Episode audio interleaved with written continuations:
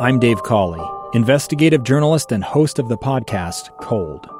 Don't miss Cold's new season 3, where I look into the unsolved disappearance of Sheree Warren, a woman last seen leaving her job at a Salt Lake City office in 1985. Police cast suspicion on Sheree's estranged husband and boyfriend, but never made any arrests or recovered Sheree's remains. Find Cold Season 3, The Search for Sheree, anywhere you get your podcasts.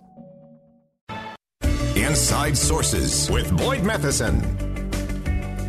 We're continuing our conversation with Jonas, Joseph Grenny from the Other Side Academy and the Other Side Village, uh, focusing on the village in particular as it relates to better ways, Utah model kind of ways of dealing with those who face chronic homelessness. And uh, Joseph, we appreciate you staying with us a little longer uh, so we can continue to explore this. Uh, I want to dig in into some of the uh, practical tacticals of it all.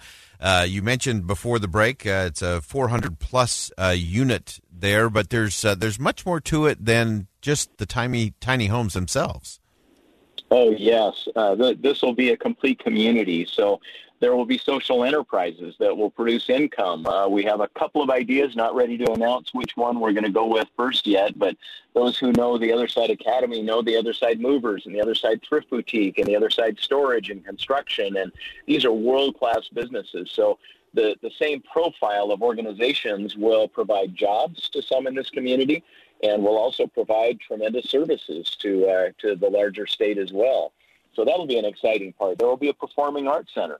So we'll have on site some of the the signature performers from the state and even out of state that will come and provide performances not just to those inside the community but our larger neighborhood as well.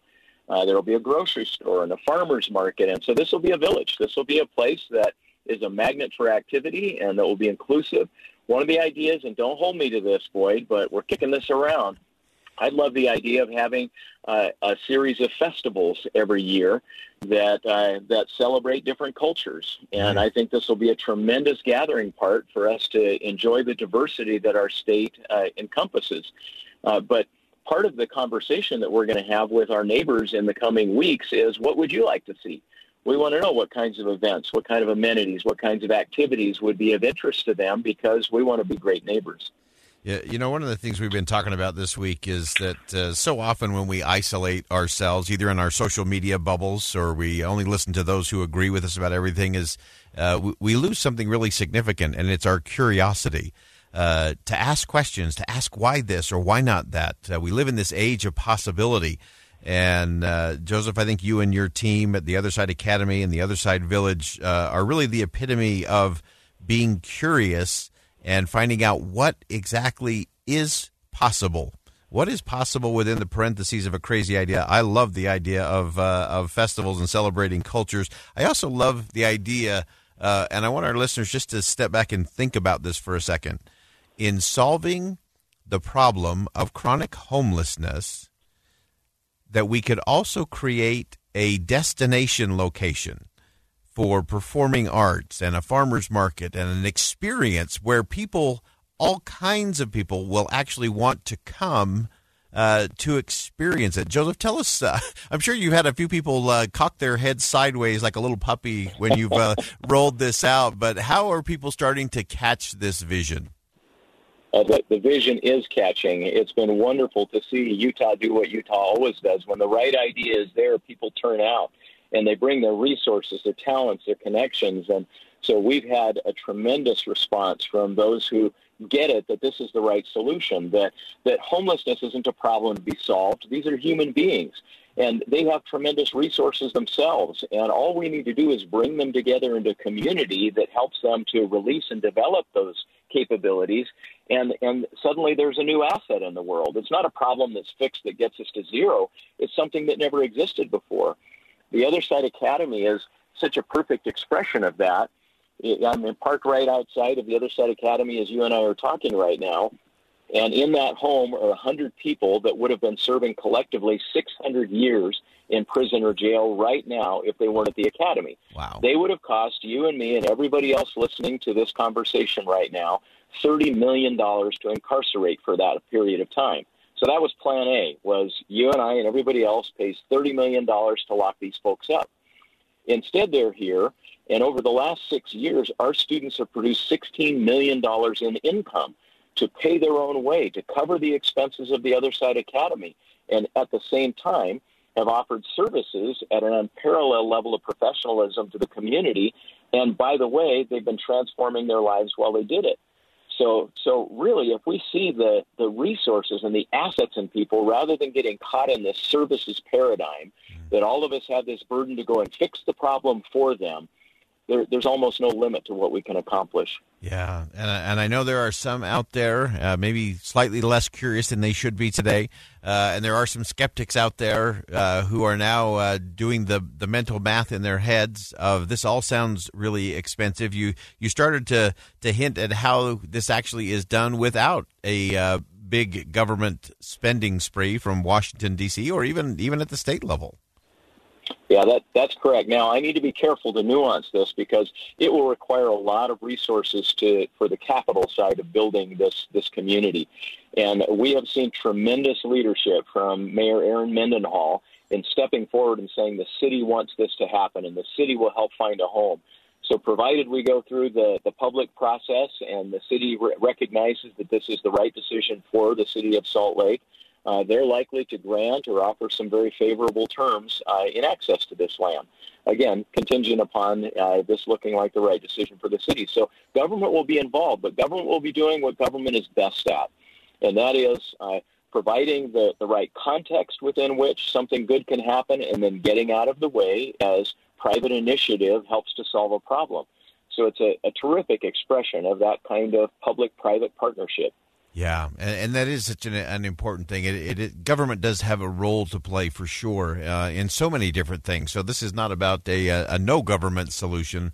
It's about proper role of government and then proper role of locales uh, and local leaders, uh, and then of course the business community gets involved as well. And you, you mentioned a little bit earlier, just in terms of some of the funding, some of the revenue that has been generated uh, by people who otherwise we have, would have been paying for them to sit uh, incarcerated in the prison system. Uh, tell us a little bit more about some of those activities and not just the revenue they're creating to be independent and self sustaining, but more importantly, some of the skills that those students are learning so that they're not going to be part of that uh, revolving door going in and out of the criminal justice system. Yeah, here, here's how you change a life the way you change a life is by giving something that trans- giving somebody something that transcends their their problems. You know, m- many of the, the, the chronic problems in all of our lives will never be solved, but but if we take our eyes off of that and start working on solving a problem for somebody else, trying to accomplish something outside of ourselves and and making it about other people, oftentimes we can we can rise above uh, some of those things that, that seem insoluble on their own, and that's what happens at the Other Side Academy. So we've got 30 men who are out doing moves. They, they work for the other side movers today. And while they're out there, they show up on site to a, a home where perhaps somebody is struggling and the, it's a move of necessity. Somebody lost their job and they need to move, but they've hired our guys. They show up with smiles on their face. They show up with a willing attitude. They take careful care of all of the valuables of this family. They express love and concern. And every 30 minutes or so, the crew boss will walk up to the owner of the home or the customer and say, What else can we do to help? And they are thrilled when somebody answers that question with another way that they can show love and support and care for them. They will come home at the end of today tired, exhausted, and exhilarated. They'll be changed men hmm. because they've made it about somebody else. Do they still have the damaged pasts that they had when they came to the Other Side Academy? Were they still abused as children? Absolutely they were. Do they still carry the scars of that? Of course they do. But by getting outside of themselves and becoming part of something that's purposeful and that makes a difference in the world, it changes their lives one day at a time. Uh, Joseph Grenny, always appreciate you coming on the program. Uh, Other Side Academy and the Other Side Village uh, focusing today on the Other Side Village, a dynamic community with big transformational ideas uh, that can solve a really huge problem here with homelessness in the state of Utah. Joseph, thanks for joining us today. Glad to be with you. You're one of the best things that ever happened to the Other Side Academy. Thank you, Boyd. All right, that's Joseph Grenny, and this is an important one we will continue to watch uh, and cover here on KSL News Radio. It is a different way uh, to not just solve a problem, but to help people move forward. We're going to step aside for bottom of the hour news. Coming up next, we're going to look at uh, some of the headlines that you've seen behind those headlines and some of the stories you may have missed. Coming up on Inside Sources here on KSL News Radio. I'm Dave Cawley, investigative journalist and host of the podcast Cold. In October of 1985, a woman named Sheree Warren left work at a busy Salt Lake City office to meet her estranged husband at a downtown auto dealership. She never made it home. Sheree's car surfaced weeks later in Las Vegas. In the parking lot of a hotel casino. No one knows how it got there. Strange. It was strange. Both Sheree's estranged husband and her boyfriend raised suspicion for investigators. I kind of thought that he might have done something. But no arrests were ever made. In Cold Season 3, we dig into double lives, make new connections in the case, and examine the difficulty raised by reasonable doubt. We want answers just as much as anyone else. They have creeps like that now, too, so nothing's changed. That's the new Cold Season 3 The Search for Sheree, now available anywhere you get your podcasts.